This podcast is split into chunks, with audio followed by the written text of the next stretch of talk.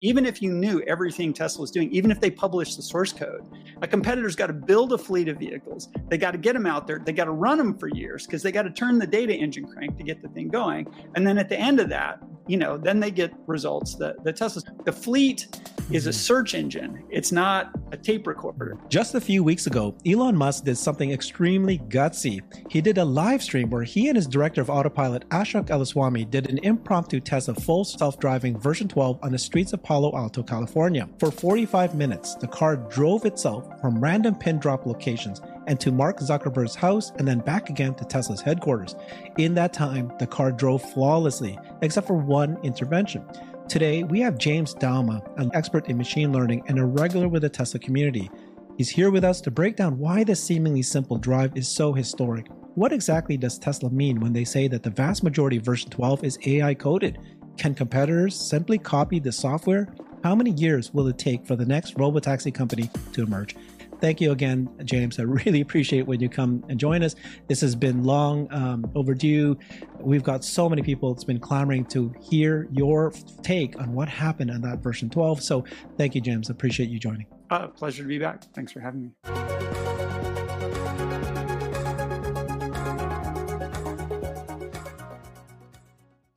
I'm just going to let you take the stage and tell everybody why is version 12 so different from version 11? We've heard, you know, the kind of the explanation that this is AI coded versus version 11, which was 300,000 lines of co- sorry, 30,000 li- 300,000 lines of code and lots of neural nets. Uh, but what tell us your words? How is this different than version 11 and the other versions ever come before? Yeah, so it, it it's a little earlier than we thought. So it it's end to end is always where this was going to go. End to end is um, a system that where the neural network essentially spans the system from the input all the way to the output, and nowhere along the chain of control is uh, there a non-neural network piece of software necessary. So that's what and that, that's what end-to-end means at the inference uh, stage. Inference is what happens in the car when it's operating. There's another way end-to-end gets used, which is describing training. And end-to-end training is how you train. It's it's the kind of fundamental way that you train an end-to-end system. So if you're if your neural network basically takes all the inputs for the system and then does everything necessary to generate the outputs, and in the case of a car, this is like take the cameras, the sensors, everything the car knows, which is mainly cameras. The cameras completely dominate in the case of FSD. And it does all the processing necessary to generate outputs, which are turning the steering wheel, pressing the brakes, pressing the accelerator. That's that's what we call end to end in the case of um, in the case of a self-driving car um, because it's just it's a neural network that runs from one end the input all the way to the other end and it doesn't have uh, any breaks in the middle where something has to be uh, modified manipulated injected by a piece of regular human written code in order to get the system to, to function. So uh, so the thing that's new about v12 is it's they're doing end to end right? It's end to end inference. That is, in the car, the control, and this is for the control system, right? Because we know there, that there's more to the neural network in the car that's that in V12 that got demonstrated to us than just the end-to-end system. You know, the uh, Elon told us that the cameras come in, neural network processes it, and then the outputs are steering and brakes. But we also know because there's the mind of of uh, uh, mind of car display that we see that somewhere along that that chain it's also making a vector space because in a you know the vector space is what generates the inputs to that display. So there's still a vector space in there. And in fact it's almost certain that that the way that that uh, that 12 is being built now is, is is it's being built on top of much of what was developed on 11 so or 10 or whatnot. So uh, autopilot has always had a certain amount of neural network in it. It's always had uh, neural network at the front end for perception because you just can't do perception. You can't take what comes in from cameras and turn it into a useful understanding of the world that you can drive with without neural networks to do some a really significant amount of that kind of stuff. So early versions of of uh, autopilot and the, the first versions of FSD were the neural networks were basically taking what's coming in from the cameras and turning that into something that someone could write a piece of software to control the car with. So, for instance, it might be a list of like, you know, what kind of road am I on? Where are the stripes? Where are the stop lines? Where are the signs? What is the speed limit? Like, the neural network looks at the environment and then it generates a whole bunch of bits of data out. And then a regular human uh, written piece of code decides what to do, makes a plan on the basis of what the current situation is, and then another human bit, you know, written piece of code like takes that plan and turns the steering wheels and hits the gas and brakes in order to get the car to actually do that thing. So over time, what happens? You know, you can't. Uh, for various reasons, which we can get into later, it's actually really hard to start out end to end. Um, so you kind of get there incrementally. Tesla has gotten there incrementally. In the beginning, they just had the neural networks the, at the front of the system, and most of the middle and the, all the stuff at the end was human written code. Over time, they've added more neural networks as helpers for the intermittence, for the intermediate stuff, for the planner and for the control system. And then in this last year, we heard that they were doing neural networks for control, which was kind of surprising because neural control itself can be done pretty well uh, just with human written code. And which is not to say that neural networks can't do it better. It's just that of all the problems they have, it didn't seem like control was, you know, one was one of the ones that really desperately needed attention to. The stuff in the middle, planning, was kind of on V11, it's kind of a combination. And, and on V10, it was also a combination of neural networks. The planning itself is mostly done by human written code, but there's some parts of the planning process where it's really useful to have a neural network to help you out with stuff. For instance, yeah, uh, you know, at AI Day 2, we saw the the you know that evaluation where you've got a car coming you want to turn left and there's a pedestrian crossing at the same time. So you have to make a bunch of judgment calls and you have to make a bunch of future predictions. What's the pedestrian going to do? How soon is that car going to get here? Might he change lanes? You know should i go now? Should i wait for the pedestrian? Should i wait for the pedestrian and the car? Like what's the best course of action? So on 11 and in 10, uh, well, on 11 in particular, that decision is made by a combination of, of networks. There are some things that are difficult for regular software to quickly process and give you a good answer on because uh, essentially searching a space of possibilities can be really slow. And neural networks can take a big space of possibilities and they can turn it into a little space of possibilities. And then your regular human written code can basically take that and make an action on it. So that that example of the pedestrian, the car, and us and the ego vehicle wanted to turn left is an example of that. And over time, what's happened is Tesla has added more and more of these helper neural networks to the planning stage. And it seemed like it was going to keep going that way. But now, you know, we know from this CNBC excerpt from the Isaacson book yesterday that about a year ago, um, Tesla found that they could just that they had a way they could just take the planner and they could pull the planner out put a neural network planner in, and they could put in a neural network planner that was um, trained to mimic human beings. Like you can, there are lots of different ways you could build a neural network planner. There are lots of different ways that you could train a neural net network planner. So this is a particular one. You know, somebody at Tesla had the idea, hey, let's try this. Now, of course, it's not uh, this is not like nobody ever had this idea before, but it's been really hard to make it work in the real world. So somebody at Tesla decided to give this a shot at, you know, on top of what they already had. They have this perception system already, which is which is pretty mature. They've got all these other building blocks that they've kind of sorted out. And he asked the question, well, what if we put a planner in to replace all of this code that we're writing right now? And we just train the planner to imitate what good human drivers do.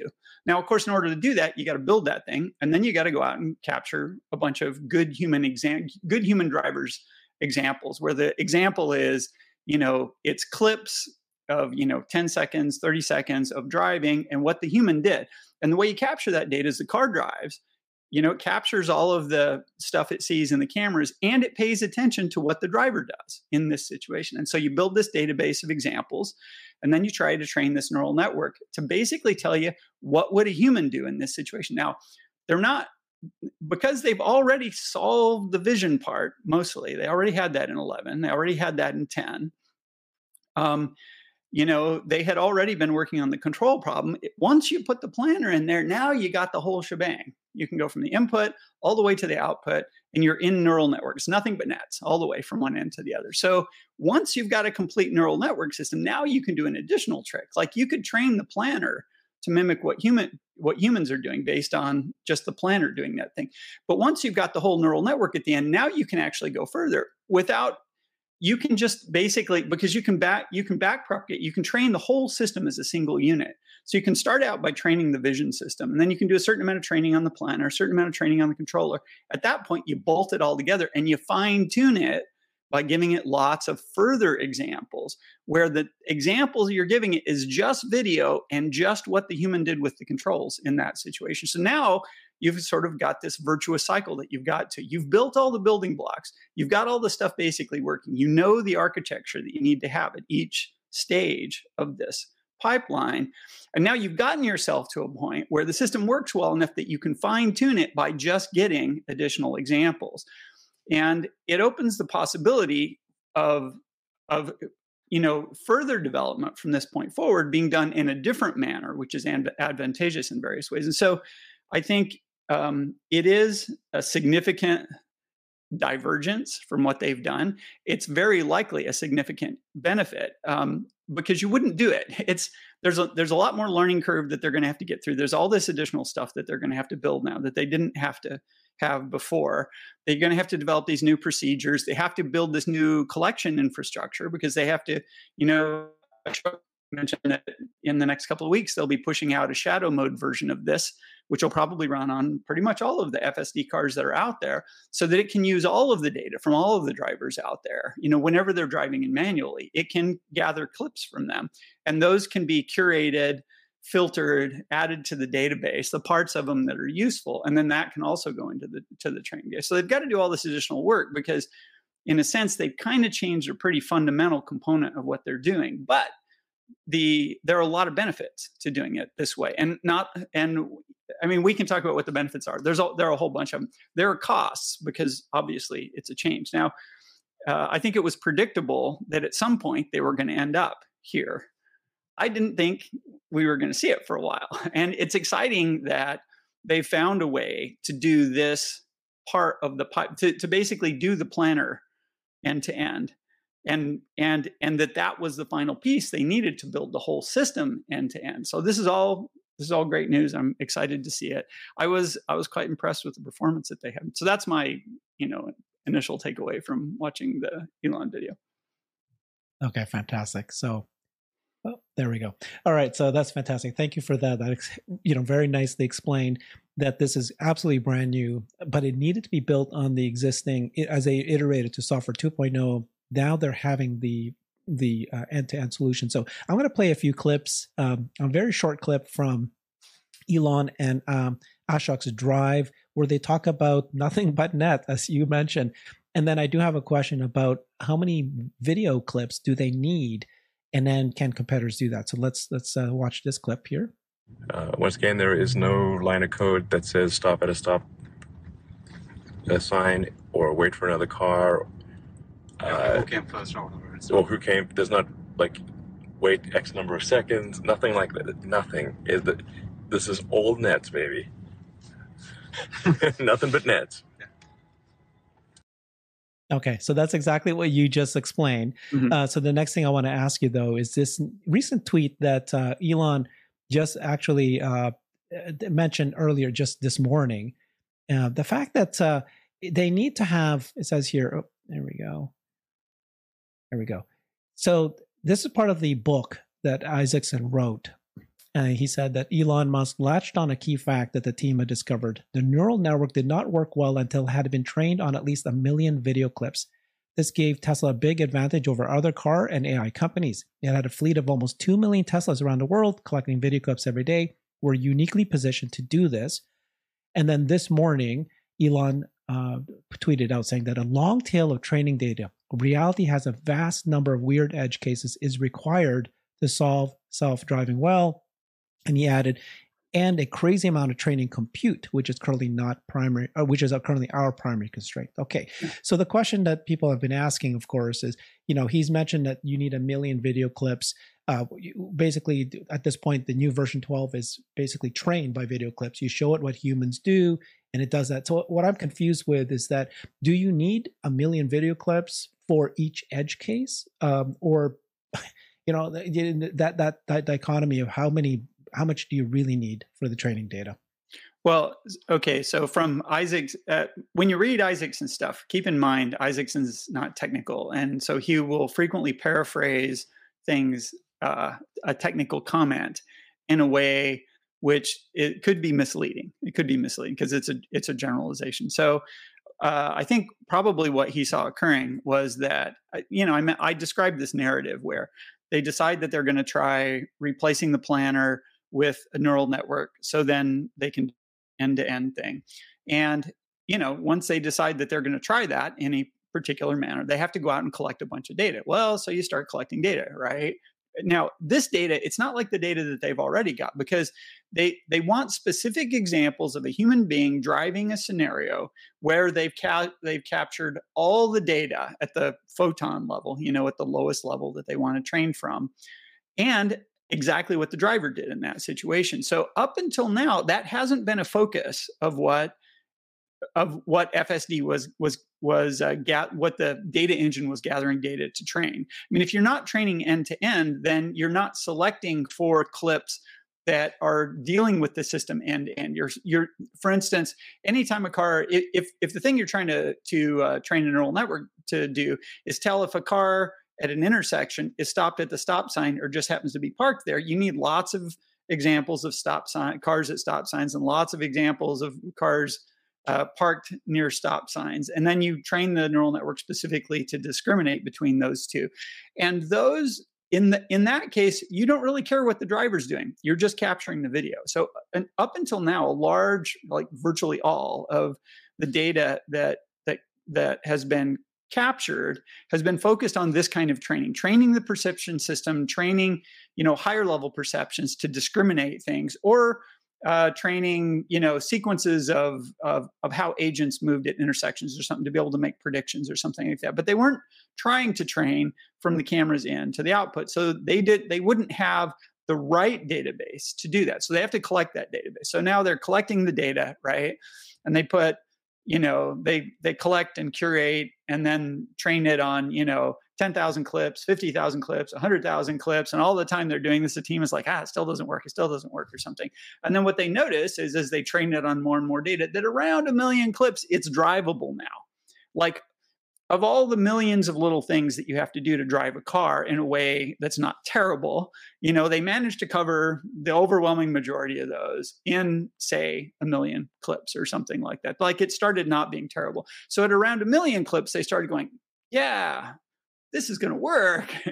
and, and, and, but you don't stop there, right? Because the more clips mm-hmm. you train it on, especially by curating the clips specifically to focus on things it's not doing well now, you give it more data more good examples of the things that it's not doing well at a particular point in time and then it gets better at those particular things. So you know this and then elon's further comment like it takes a lot of training data to do this kind of stuff you know because you're trying to pull examples of good behavior from the real world in all in a super varied circumstances. So you, you need lots of examples you can't train it on infinite stuff. They don't have infinite compute. They don't have infinite storage. They also they don't have the bandwidth to pull everything from the from all the cars driving right? You have to pick and choose in order to do this. And some mixes of data will give you better results than others do. So they spend time understanding what kinds of clips work better um, you know what what if they had it would help make the system better and then ask for more of those or go searching for more of those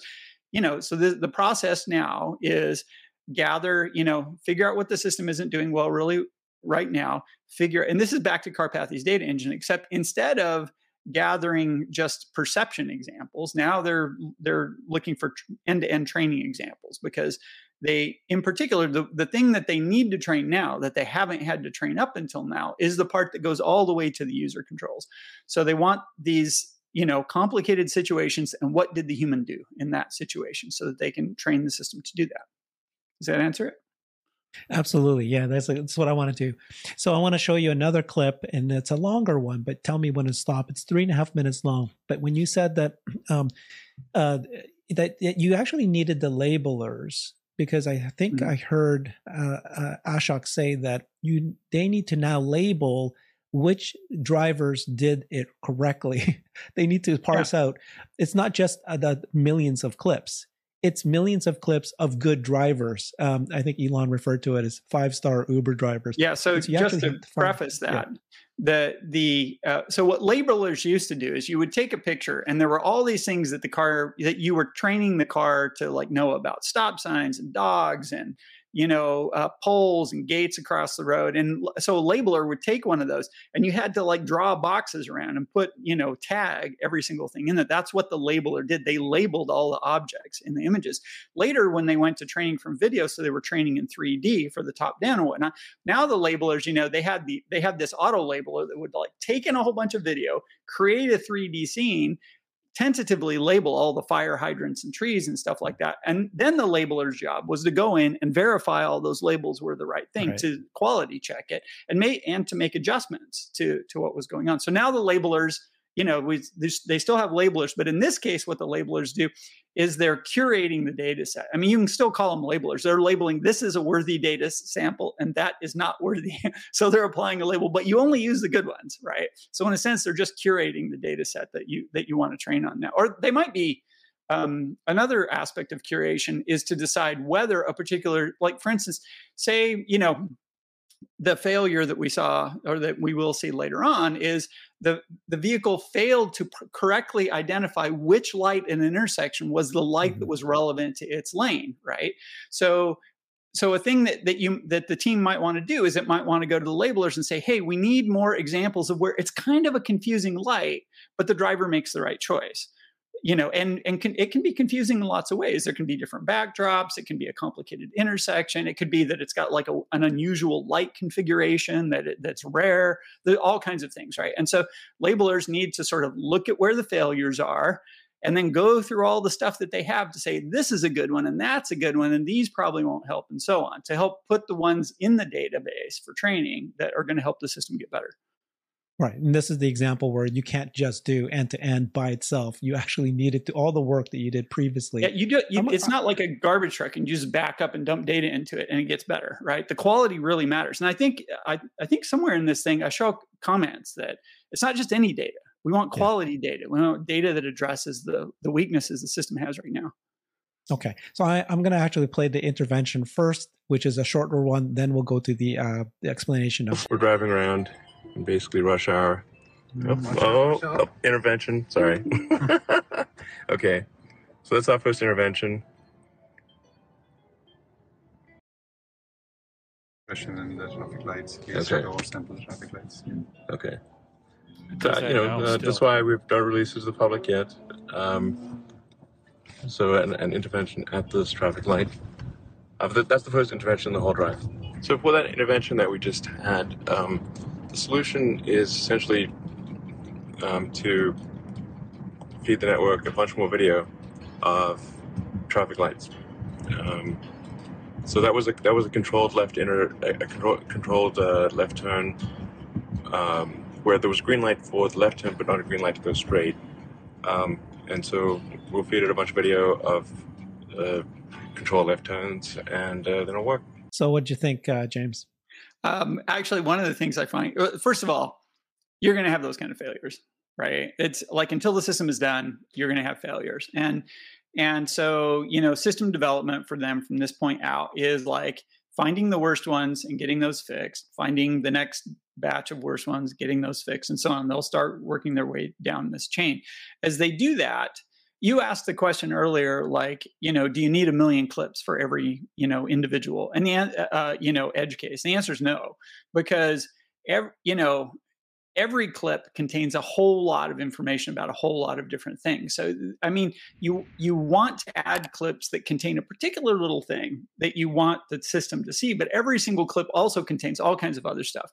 And so the system becomes more and more trained on on that kind of thing. So you know when they the first million clips or whatever they didn't necessarily have to do a ton of curation on those because in the beginning you know almost anything is useful from planning you know and as the system gets better you you know to you you kind of want to be more selective about the stuff that that you add in but the system is always learning an enormous number of things from every single clip that's in there like every clip reinforces you know thousands millions of little pieces of knowledge the system has about what trade-offs it should make what patterns are here what patterns aren't you know what patterns interact what what are worth responding to what are ignoring like it's it's got all this stuff that that it's got to learn.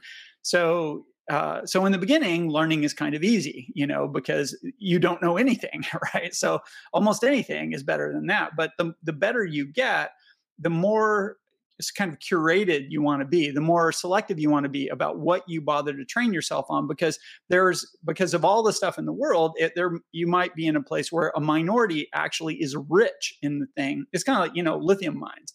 Uh, lithium is available anywhere but you you dig, you get good ore for digging up your you know we don't drill for oil any place in the world you know you drill where there's the most oil and data at some point is like that too that you you know you want to be selecting the data that's richest in the stuff that you think that the system needs to, to, to learn. So it gets harder and you need to put more work into curating. Like you become more sensitive to quality the farther you go down the path of like the you know the march of nines essentially dealing with with all the edge cases. And it's so it's going to be a long time before they've nailed all of those right? Like how fast will they close them off? Hopefully fast it's this is an empirical thing they're going to have to try it and see for the most part. There isn't we don't have first principles theories in machine learning that let you say you know with confidence if i had this and this net if i had this data with this network i will get these results. This it's a, it's an empirical uh, uh, science at this point. You build stuff, you look for trends, you try to figure out what's helping and what's not helping. Then you do more of the good stuff and less of the bad stuff, and hopefully things get better. But you kind of have to walk down that road to see what it is. So you were going to see failures for sure. And uh, okay. now, w- one of the things I thought was interesting, like seeing this again, was. Uh, this is uh, this is not a technical thing, but Elon's kind of response and Ashok's response to the failure of what, what, of what was going on there was there was like this very to my ear a very notable change in the character the tone of the way that they were talking about stuff. My read is they didn't expect it to fail. Like this is the cybertruck you know breaking the window moment you know? They went in the back room they tested it four or five times. Great yeah let's demo this to people. And then they got a failure that they didn't expect. They're a little bit taken aback. You know they recover and they talk about it and that kind of stuff. So uh, so from that i take that to me that's great because it means that it probably most of the drives are better than this, right? It's like they mm-hmm. didn't go out and do the demo tent. Like you, one of the problems that you can get with self-driving cars, right? That is that you know people can drive. You you can have ten terrible drives, and the only clip you share is the one that went well, right? And I think what we got this time was probably kind of the opposite. They drove it ten times, it was great, and then they got one that didn't go so well, right? So it's probably better than this even. So well, he said um, that they haven't actually tested that specific uh, drive necessarily. This yeah. was all ad hoc kind of thing. And I think Ashok gonna... said at some point that that was a regression in the Model S. Or like I, I, yeah. I, I listening through it, I got the impression that there was a comment from one of the people in the car that like, "Ooh, yeah, uh, that thing's back. You know, we thought we had it fixed, right? Kind of Interesting. Thing.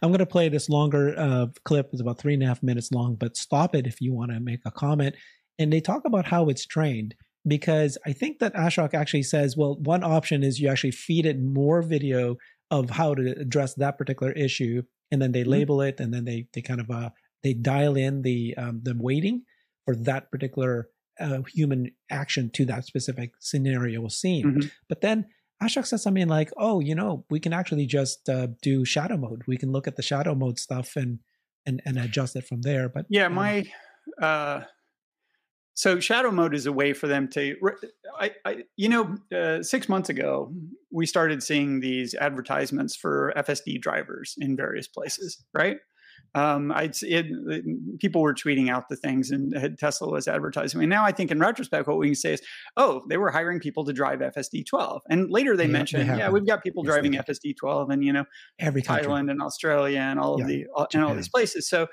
FSD, when you know when they first had 12 working, it, it you know when when they put the first million clips in and it could drive without like running into trees and stuff like that they were like hey this has promise. But you don't give it to customers at that point right? You still need more training data but you can't give it to customers. What we would like to do is run it in shadow mode on customer cars and use the 400,000 cars out there to gather data.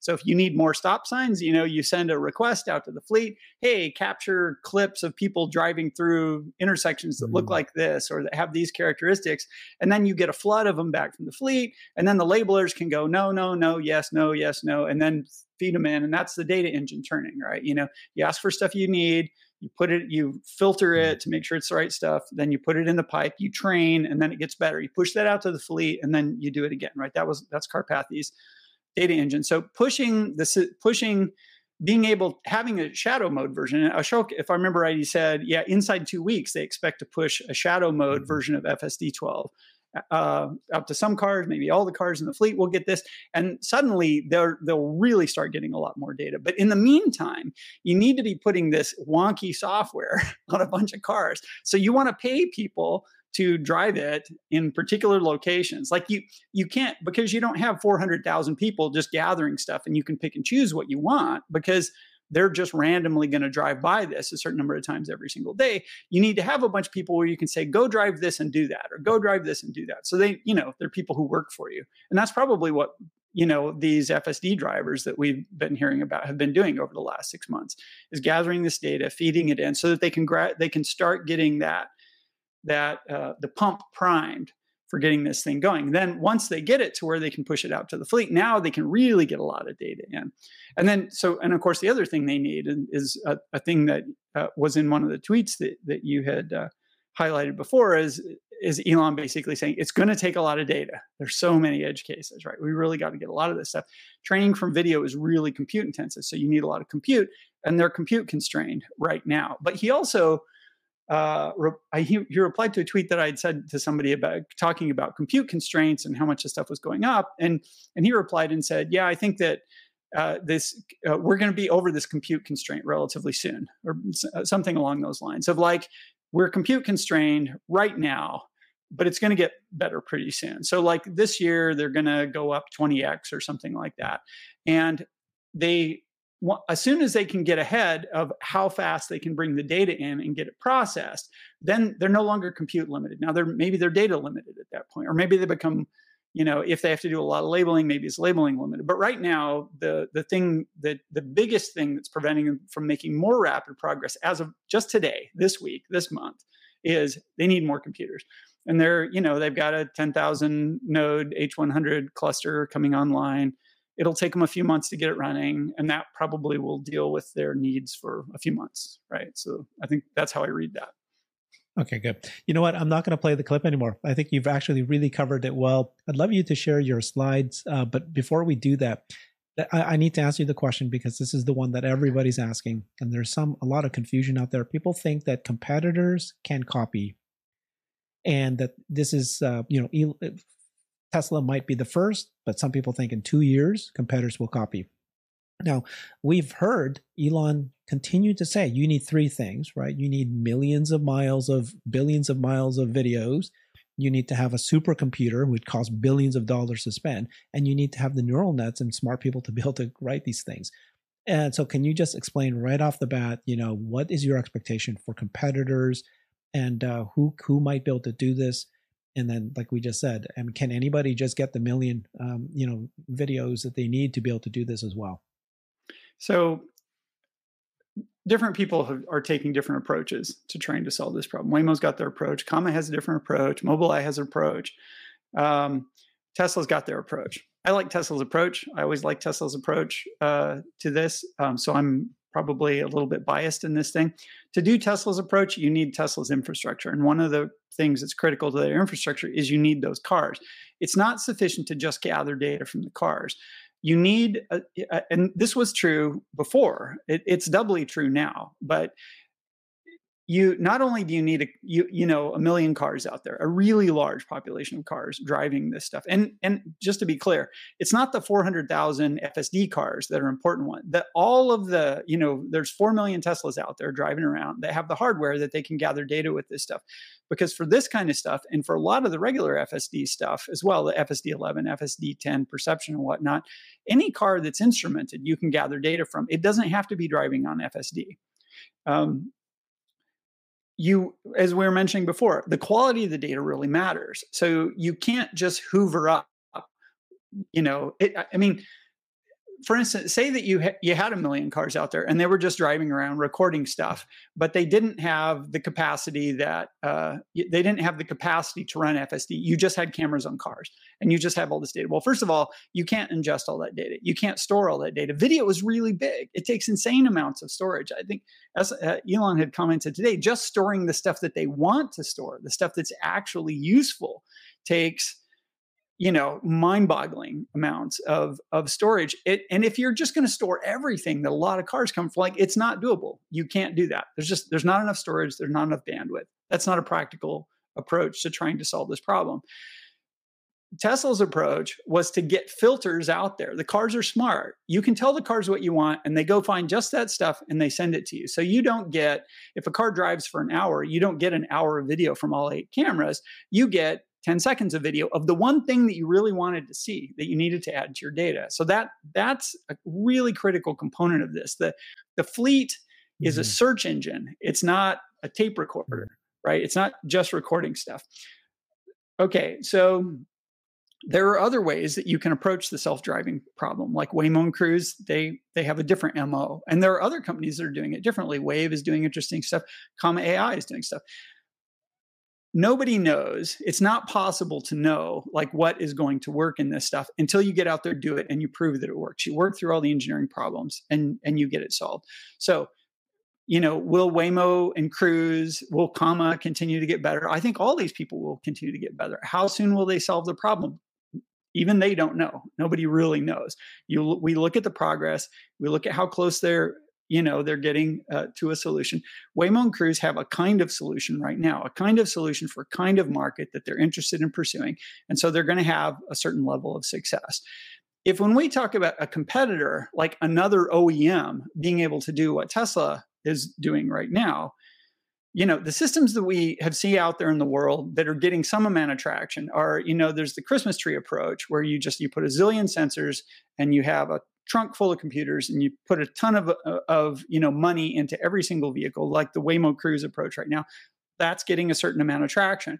I don't see ford doing that with all their f-150s right?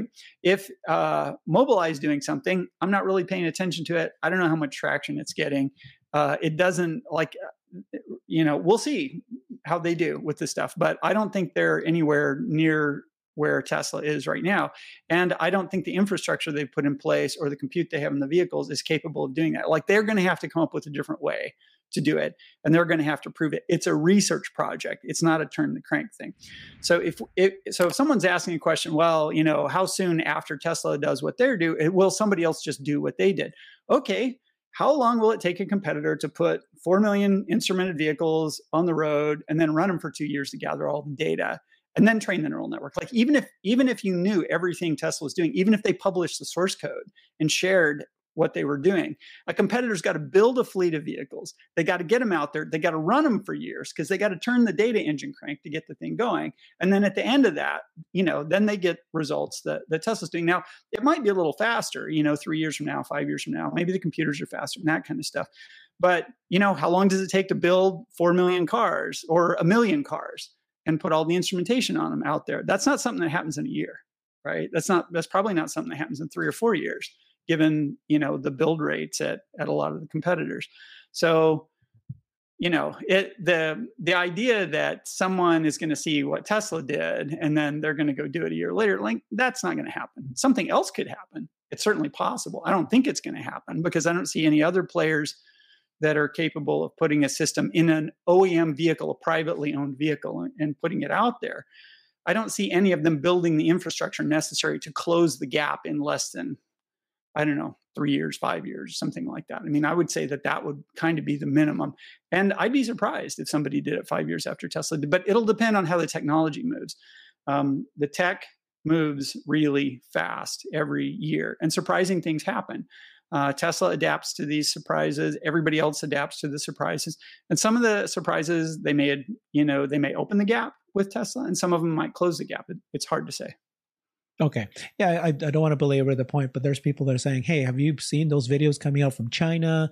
These cars are already driving in a city. They're able to kind of maneuver through all the pedestrians and able to start and stop. Cruise is already in uh, uh, seven cities, expanding to eight, and mm-hmm. Waymo's in, in three. Anyways, just the thinking that that's already SA level three versus, you know, Tesla's stuck at level two. I don't want to spend too much time on this, but there are lots of you know it's yeah. complicated, right? You we're not in a situation where you know where everybody's playing the same game, and there's a very clear you know finish line, and once you cross that finish line, number two is the second guy to cross the finish line, or you know different people are playing different games. There's different ways to approach it. It's a huge market. Uh, you know, my sense of things is like even if Tesla had a competitor you know even if there were other people doing it it's not really a problem because uh, competitors don't start stealing business from each other until until you saturate the market and the tam for this market the the number of robo taxis that you can put into the market vastly exceeds the number of cars that can be built by all of the manufacturers in the world you know in less than like a 5 or 10 year frame so like it you know there's virtually no scenario in which people could be competing with each other within like five years or a decade because you just can't saturate the market in that window of time. I think, you know, the fascination people have with the horse race associated with this is misplaced. I mean, it might be fun to talk about, but it's not materially relevant to the fortunes of these companies, right? It's if a company like you know for instance if if there's a dedicated robotaxi player in the space and investors lose confidence in them because they're perceived to be behind okay well that that will have a material impact on their fortunes but a material impact in terms of like a competitor stealing your business like that's just not going to happen for a really really long time so so talking about you know how far ahead is tesla versus mobileye i think is is just a silly conversation. I, I mean, it, it, it's interesting to compare the technologies, and you do get insight and that kind of stuff. But to talk about how you know one of them is going to succeed or fail if the other one succeeds first, uh, I it's I don't see a lot of you know reason to believe okay. that that is likely uh, what, what's yeah. going on. It will be really interesting to see what number two does. My my you know, I mean, Mobileye's got vehicles at scale out there. They're completely different from Tesla's vehicles. They gather completely different data. They have different infrastructure. Mobileye's business model is complete. Mobileye doesn't sell cars, right? They sell ADAS mm-hmm. systems to to you know to other, to other OEMs. Will the ADAS market continue to exist? After FSD is out there driving in robotaxis? Yes, it will. It has to because Tesla can't make enough cars to supply the world's needs. There are going to be other cars. There will be demand for ADAS. Mobileye might sell a whole lot of those and they might be really successful in their space. Even if they don't have FSD, they'll probably get closer. Like once there's an existence proof for FSD, this is one of those things like, you know, not a lot of people were building airplanes before the Wright brothers demonstrated that like it was a thing. And then a few years later, there were zillions of airplane companies. Like once you have an existence proof, like people really pile in. And, and a lot of money flows to everybody in the space, right? I mean, before SpaceX started landing rockets and demonstrating that there was no, there were no rocket companies, right? Now they're like 50, right? Everybody's in the rocket company business. So, you know, people could do really well in this business just because Tesla demonstrates that it's that it's possible. Now, long run, who succeeds? Well, the, the person who succeeds in my mind, long run, though, that you, you you get to scale, you get your costs down, you satisfy, you keep turning the crank, you keep making your product better and better and better. You get more and more of them out there.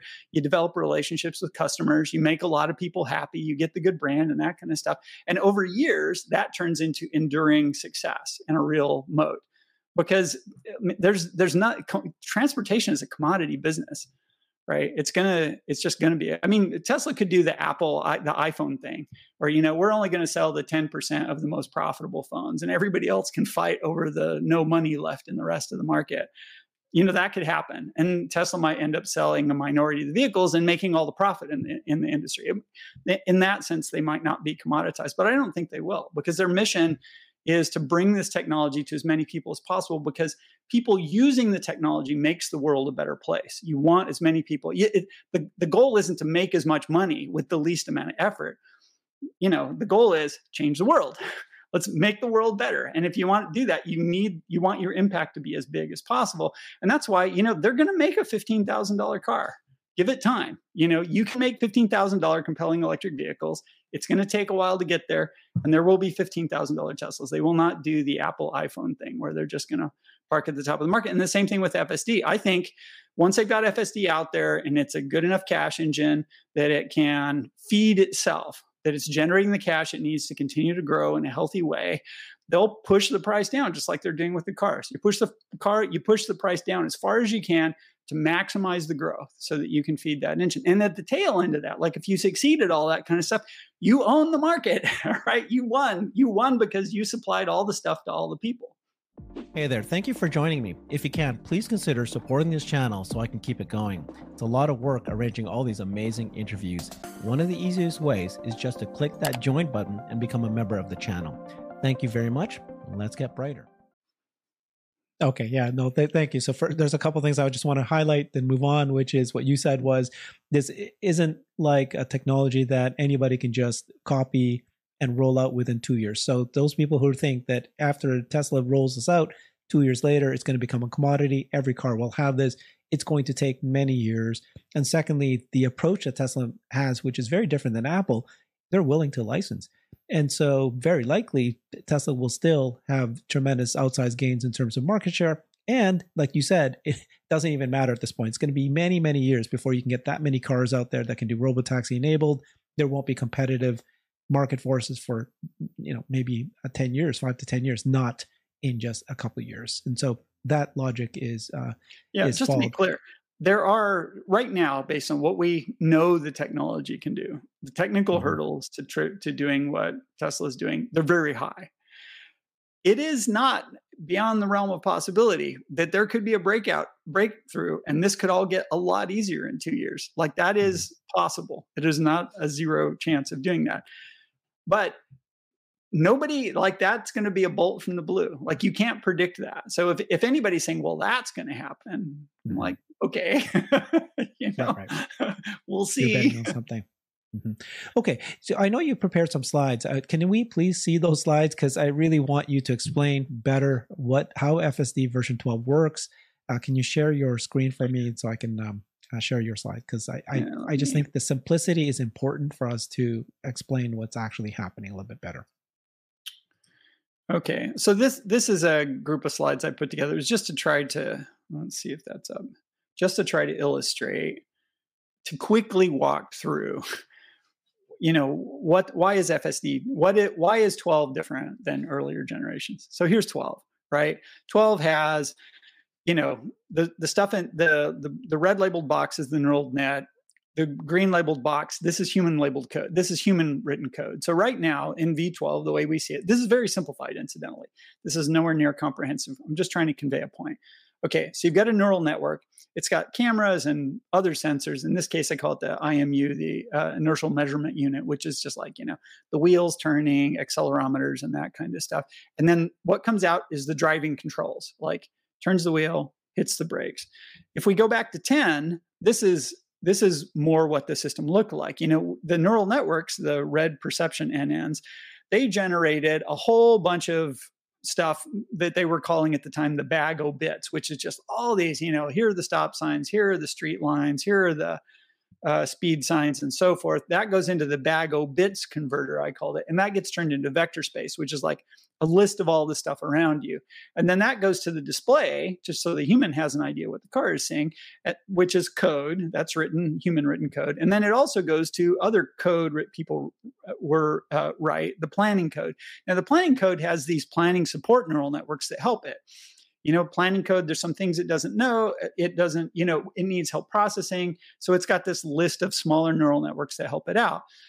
What the planning code produces is a, is a list of goals. So for each one of those goals you know it generates a goal it hands it to the control code.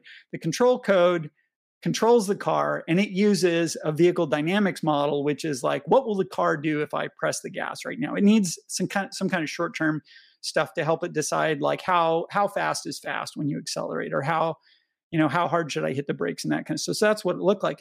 Going from 10 to 11 we saw this change right? So i'm going to flip back to 10 a second.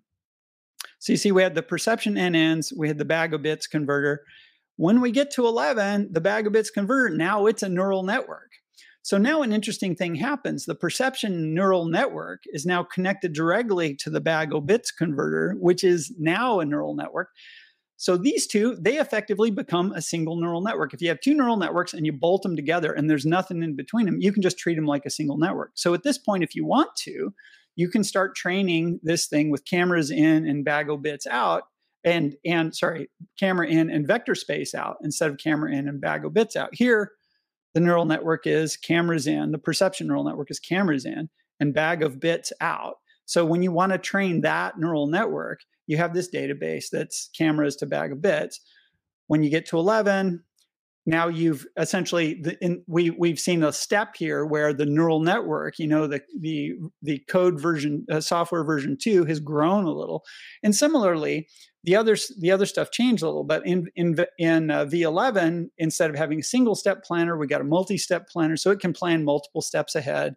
Uh, it has more new neural networks to help with the multi-step planning you still have the display code still have the control code but now they're starting instead of having a vehicle dynamics model that's all in code they've got neural networks basically doing the vehicle dynamics thing. So what we've seen going from 10 to 11 is you get more neural networks but it's not one neural network. It's not it's not this. It's not a neural network mm. with just some display code on the side. So you, we're kind of creeping up having the neural network do more and more of this stuff.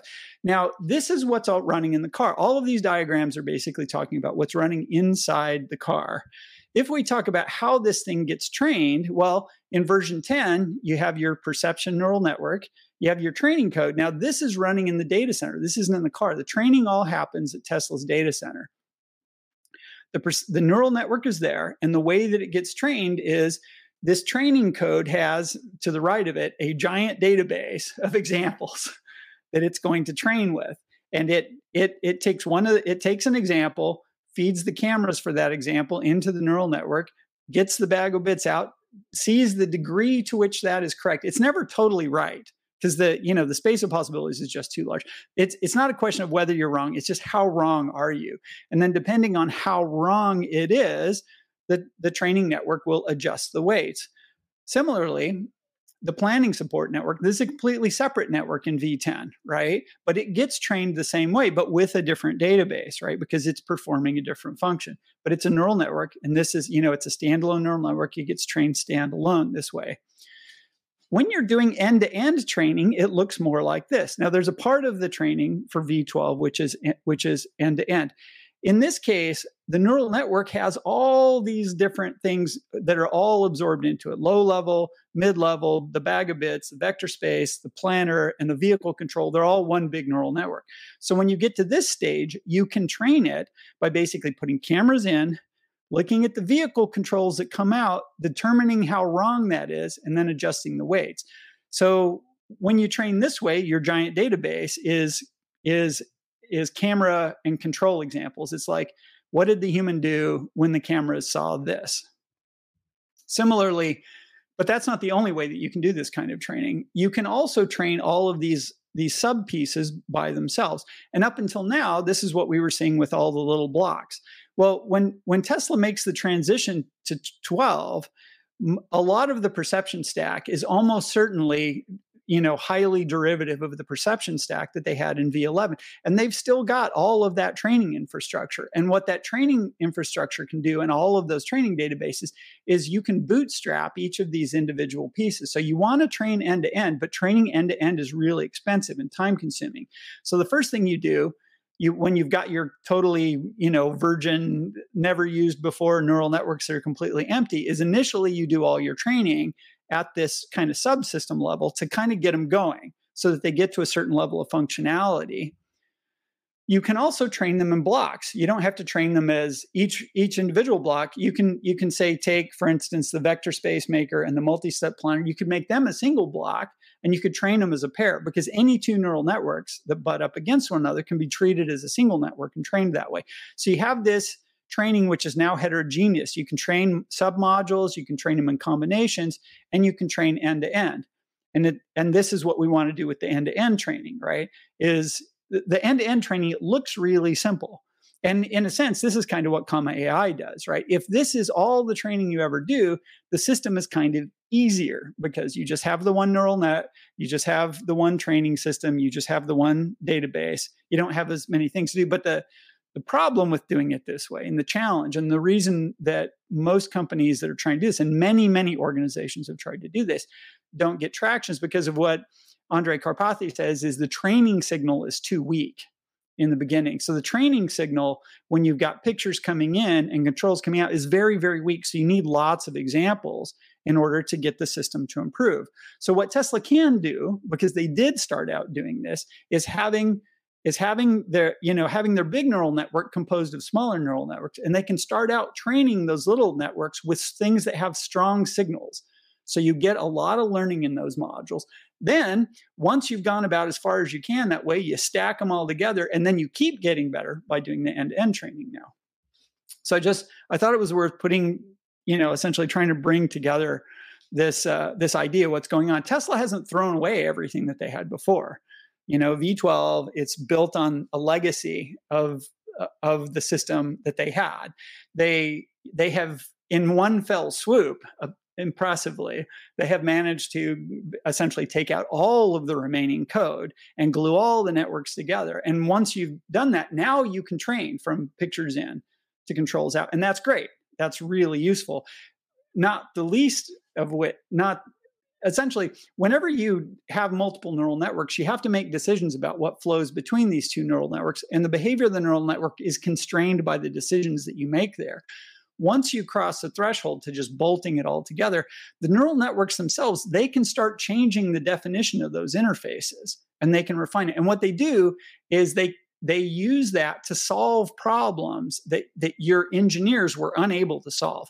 So in a you know in a kind of magical way you get all this stuff bolted together and the system starts to get better in ways that you didn't that you weren't able to design it for it, will solve problems that you were really having a, a lot of difficulty debugging. But to get to where the end to end works, you have to get you know you you it takes a lot of traction you don't want to do any more training on the weak signal stuff than you have to you want to do as much strong signal stuff because you you get more learning for the amount of time that you that your uh, that your system trains. And that's important right now because these systems today they take so long to train that if they took 10 times as long they'd be impossible.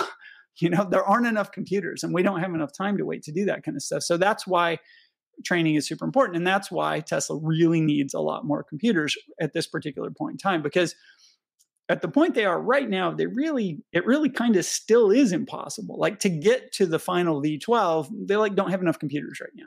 They need 10x or 100 times as many computers, and they're going to buy 10x or 100 times as many computers so they can do 10x or 100x as much training, and, and that'll get them there or at least it'll get them a lot better than where they are right now. And V12 looks like it's, you know, it's ballpark, uh, you know, V11 class. It probably has a lot more little edge cases that it fails in, but there's so many things that it's already doing well that I think that it bodes really well for how rapid um, the progress we can expect over the next, say, year is.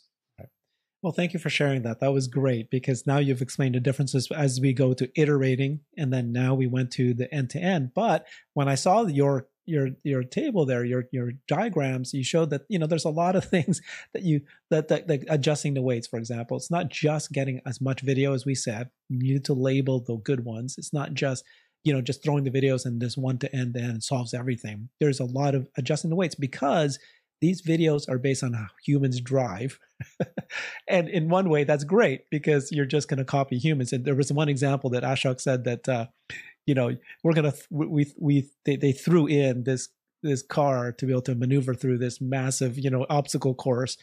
And at one point, in order to escape out, not hit anything, it had to actually drive through something that it normally shouldn't be driving through. But mm-hmm. it, it kind of knew how to do that on its own. You know, it's adjusting the weights because you, you can't let it drive like the worst humans. You have to drive like the best humans. You want to drive a certain way in certain locations in certain situations. Yeah, so, it's worth pointing and, out like the diagrams I showed, they're just like the system in training and the system in the car. It doesn't okay. include the organization itself. It doesn't include like how do you gather this database? How do you filter this database? And it doesn't, and the external engineering things that are also going on around all this kind of stuff. You know, they the the people training these systems they're constantly looking at what is working and what is not working and tweaking the process changing what's in the database changing the learning rate changing the amount of data you put in all the various submodules before you combine them changing the sequence with which you combine. There's just zillions of variables. So there's all this stuff that's going on, which is not in my diagrams, right? The, the diagrams yeah, are just to sort of illustrate architecturally what's changing between 10, 11, 12 in the car and in the data center. So, last question for you though is like, th- let's talk about that. All the things that need to happen in order to actually re- release a full, pure robo taxi network, right? So, there's obviously this end to end network that knows how to do video in training, knows what to do in certain situations. And they said that the reason why they've hired uh, uh, autopilot drivers uh, and all around the world, every single country, is because you can't just have in California with sunny days you have to have rainy days, you have to have snowy days, you have to have all these different um, uh, environments, and that's what they're doing. They're training that as well. But what other things do you need? You need the app, you need the ability to have. Um, you know, I think that they even mentioned that what happens if somebody, when they drive up to, I think Elon said this, when you drive up to a parking garage and then mm-hmm. you need to press a button to get the ticket out or something. He go, he was mm-hmm. even guessing maybe we need to have a robotic arm to be able to grab that um, they said something like uh, when the car which they showed at the actual V12 live stream, when it arrived at the location that they said, it actually found a parking spot on the street and parked because it knows mm-hmm. it's time to stop, and then they stopped it. And then they because were that's what how, people do. People don't stop in the road when they get to their destination. they don't stop in the middle of the road. They actually park, right? And that's what it did. That's what it did, and it learned it on its own. And then the other thing would be, could it recognize you? So if it's a robotaxi, it needs to know that you're the one. And then they go, well, if you wanted to, not not not a not a requirement, but if you send it its photo, then it'll know, it'll actually recognize your face and know that you're the person. And then Ashok said also the same thing. Let's say you want to stop at Starbucks. Well, it recognizes Starbucks, you know, logo. It knows where to stop to drop you off there. I mean, there's just so many things. So mm-hmm. it's not just uh, you know, be able to copy the code and letting the car drive. It needs to be able to do all the things for true robotaxi where there's nobody in the car. Um, can you speak a little bit about that? There's it, you know, the the first taxis that go out are going to be limited, and as they get better, they'll be less limited. It you can if you just have a car that drives itself around, um, you can cover a lot of cases right now um, the whole the doors opening and closing themselves like that's uh, that was another thing that came up in that little uh, excerpt you know that you know robotaxi probably needs to be able to close its own doors because it's going to be really common for customers to walk off and either not close the door all the way or not close the door and that's a dilemma if the car can't close its own doors the the robot arm thing? Yeah we're not going to see that. So um, they'll put uh, wi-fi chips in those things or something. They'll develop a wireless protocol for talking to those boxes and the boxes will change. Um, you know they, so there are going to be these accommodations as as the system builds out and the infrastructure in the world will change a little bit. Drivers will change a little bit. Parking lots will change a little bit as this stuff goes. In the beginning, the car has to do most of the accommodation and it can't do enough of it. So there are going to be some things that it just doesn't do super well. That said, you know, if the only thing that you can do is the kind of ride share that happens in San Francisco and New York and that kind of stuff, which doesn't really need to do the gate thing, it doesn't really need to deal with you know weird parking lot entrances and that kind of stuff. Like you can just pick up people and drop them up off on the street, and that's a huge market. Like the, and the reason that that matters is because you can build a lot of cars, you can get a lot of value, you can move a lot of people, uh, and you can learn a lot before you have to do stuff like put robot arms on your cars. So we you don't have to get too crazy with that stuff. In the long run, a lot of crazy stuff will happen because the market will be as big as the market for all cars and then you'll see all kinds of crazy stuff. But in the short run, you're going to see a smaller variety of platforms and a smaller variety of business models, and uh, and people will be working hard on getting the volumes up and perfecting the software and and that kind of stuff. So I think you know that's what we're going to see is we're, we will see the technology emerge into the world. It won't be able to do 100% of everything for everybody but it'll probably be able to do 99% of everything for 99% of the people. Okay so let's end with uh, ashok and uh, elon. This is what ashok replied when he after they finished the version 12 uh, live stream, this end to end neural network approach will result in the safest, the most competent, the most comfortable, the most efficient, and overall the best self driving system ever produced. It's going to be very hard to beat with anything else. The confidence from Ashok. And he yeah, continues that's great to, say, to see. Yeah, and then he continued to say that it took a tremendous amount of high quality data from the fleet, a very large amount of compute, and a world class engineering team to get to this point. Uh, meaning to say that it's not something that others can just easily copy and then Elon replied saying, you know, it's super hard to do this. Now, this is the part that I thought was interesting when he said, even when FSD is two times as safe as the average human driver, fully unsupervised in all scenarios, then we're going to want to make it three times, four times, 10 times safer. And so this is just another comment where, you know, okay, so let's say that somebody else can copy this. Let's say it's two years. Well, which card would you get into? The one that's 10 times safer or the one that's two times safer? You know, they're always going to be in catch up mode. Well, the, um, the counter to that is like how many people know what the safety records of the airplanes that they fly in are, right? Because there are variations, but most people consider that they're all good enough and they just get in. And the same thing, people who buy cars, they kind of generally don't know what I mean. It, if people really cared about buying the safest right. car, you know, yeah. there would be an even waiter, longer waiting lines for for Teslas. You know, at some point, people consider stuff good enough, and and they go. And I think the robo taxis will be in the same space. It people are leery of stuff they don't have direct experience with and that their friends haven't done, stuff that seems weird and, and seems new. And robo taxis are definitely weird and new right now. And they're going to be definitely weird and new for a few years after they come out, but they're very rapidly going to normalize. Just like, you know, I remember uh, when cell phones first came out, and, you know, yeah. you would make fun of a guy walking down the street who had earphones in, right? And uh, I, I, can't wait in San Francisco, Karen. I, you, the joke used to be, is he crazy or is he on the phone? Because sometimes you can't tell. He's just talking to himself or what's going on. But it used to be like people were really self conscious about doing that, right? And it took shockingly little time for the social norm to change, right? Like people just do it all the time now. Like I, in San Francisco, I walk down the street, you know, 10% of the people I see are talking on the phone to some like an or some invisible stranger or whatever. And you know, maybe 10% of those are crazy people walking around San Francisco wishing they had somebody to talk to. I don't know. Okay. Well, talking about crazy people. So tell me now, you saw V12, you understand what they're doing. We also did a live stream. Uh, we think it was a historic uh, kind of a demo that this is happening, but things seem to be heading in the right direction. What is your, um, you know, how your confidence level? Are you more confident now after knowing that they're, they're working on this than you were, let's say, a year ago when we were still looking at the V11 approach? There are risks and benefits to making the change of direction. I think on balance, the benefits outweigh the risk. The benefit is that it moves faster now. I think it will because the the constraint that they had on how fast they could move before um, was more about people and less about computers. And hmm. so with this approach, you're shifting it uh, away from the people because the problems that you have are less likely to be something where you know you need five smart guys to go work it really hard for a month and figure out what to do and then you change your internal processes. Um, a much larger fraction of all the problems that they encounter are going to be get some data feed it in the computers turn the crank boom right? Like that is the Karpathy's data engine it could solve a lot of problems but it couldn't solve all the problems. They still had to you know they would still run into things where you know no uh, you know rather than gather the amount of data that it would take to fix this problem.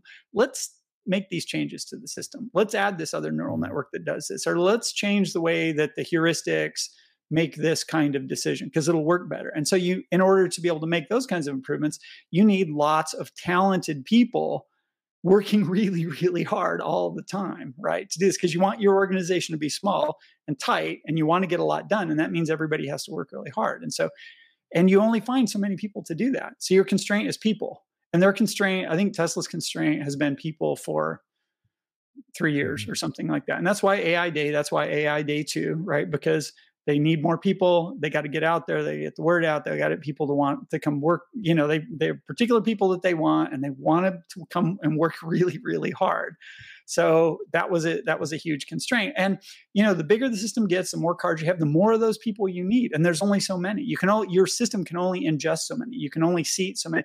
It, once an organization gets bigger than a certain size, it starts to slow down because communication, partitioning, there's all kinds of things that you bet. If you can shift the dependency to more data, more computers. Well, more data, more computers, we get those anyway. Like every year the computers get faster, every year the computers get cheaper. And especially now with, you know, there's this huge ramp in the uh, in the power and uh, number of these AI computers that are available. Like it, it's just absurd how fast this stuff is growing. So you want to shift your model to where that's your constraint because that's just going to get. But I mean, you know, the even if Tesla doesn't get even if Dojo doesn't succeed, you know, NVIDIA is going to keep making better computers. Tenstorrent's going to make them. There are tons of other people. Google's, you know, they've got a TPU five. They're going to make a six and a seven and an eight, right? I mean, these resources exist, and if you can, if you can make your problem, if you can shift it over to something that's abundant, then that's a big win. And I see V12 as doing that fundamentally. It's like moving the constraints on how fast they can move off of something which is hard to scale and onto something which is easy to scale. So that's really important, right? Now, the downsides are it's new stuff right training end to end training from video doing the control stuff we're going to we're going to see failures that we haven't seen in v11 for quite a while there are going to be some things that are kind of harder to solve with the v12 mm-hmm. maybe the maybe the light is one of those things right i mean um, you know, back in V10, occasionally it would get the light wrong, or in V9, it would get the light wrong when it was at light. So, but the same time, you know, com- there are compensating things. There, many things are easier to fix by just putting more data in because they don't they don't take introspection. You don't have to debug the system. There are uh, there's also this benefit that when when your failures are failure to mimic a human being, people mm-hmm. understand that and they are forgiving. It uh, a lot of the complaints you say a lot of the discomfort people have with using v11 right now is when the car is doing something that makes no sense to them. Like that's a really you know you're you're going down the highway in this 3000 pound death machine right? And if it starts doing things you don't understand it's a very nervous thing. If it if it does silly things that all the other drivers you know do mm-hmm. you're much more forgiving of it. Like you have a sense of what's going on. It's not a black box. So you know, there are these risks, there are going to be these costs to making this transition to what they're doing. That said, it's very promising and it has a bunch of benefits that I think people are going to appreciate. So I think that's where we are, right? I, am very oh, hopeful yeah. about this. We're not really going to know how it's going until, you know, we see a couple more iterations or the you know we get in our it's just like everything right one of the reasons we know a lot about tesla is because we all drive the product right tell me how good mobileye is cutting edge product is. Well, nobody except their engineers has ever seen it, right? You know, tell me how good Waymo's cutting edge project is. Well, you know, you can only drive it where they want you to drive it. You know, you don't get to, you don't, you don't have a bunch of people on edge edge cases like taking Waymos out to the middle of nowhere and having them run obstacle courses, right? So it's hard to know how good the systems really are. With Tesla, we know, you know, anybody can drive it, and when we get it, then we'll have a much better idea how fast things are going. But I'm I'm pretty optimistic that the rate of progress is going to improve and and that a lot of things that are really annoying are going to go away. Elon had suggested before that V12 would not be beta. Um, you know that it's going to be a lot smoother. And having seen the V12 demo, it's a lot easier for me to believe that, that that's true. It's still got Elon's optimism bolted onto it because, as I said before, it's an empirical field. You know it when you get there, kind of thing. Like there are no guarantees but uh, I'd say I think it's looking good. I'm I'm very pleased. I am too. I mean, you got Elon optimism, but you also have Ashok optimism, and then you also have just the fact that um, the shock of seeing how this system they did not code it on how to yeah. do a roundabout, did not code it how to read signs, they didn't code it how long to wait. It's just mimicking what human yeah. drivers do. So um, anyway, thank you so much, James. That was fantastic. Exactly what I hope to do. I'm sure our audience is going to be extremely pleased because you've you explained a lot of things in a very simple way, but also pointed out the key things that are important to remember and to point out. So thank you for that. And then, uh, you know, we didn't get to a lot of uh, other topics. I know that's how people, so people are to say, why didn't you ask them about the dojo and uh, supercomputers? Just don't have the time. Maybe next time. Uh, please follow James at Twitter at James Jimmah J I M M A H. His that is his uh, name there. Uh, yeah, hopefully you learn something new and uh, uh I'm really like looking forward to seeing what happens. I can't I can't wait to get my hands on it. I can't either. But it's yeah, and, it's but, probably going to be a wait, but you know we can hope. Well, so shadow mode in two weeks, but then Ashok did say in his uh, CVPR um, mm. presentation in June, he said that it, you know, he paused for a long time, but then he did say that it's very, it could be that this is released to us, the consumers, by the end of the year. Sure. So that is entirely September, within so the realm of possibility. It could happen now. Okay. Thank you, James. Appreciate it. See you later.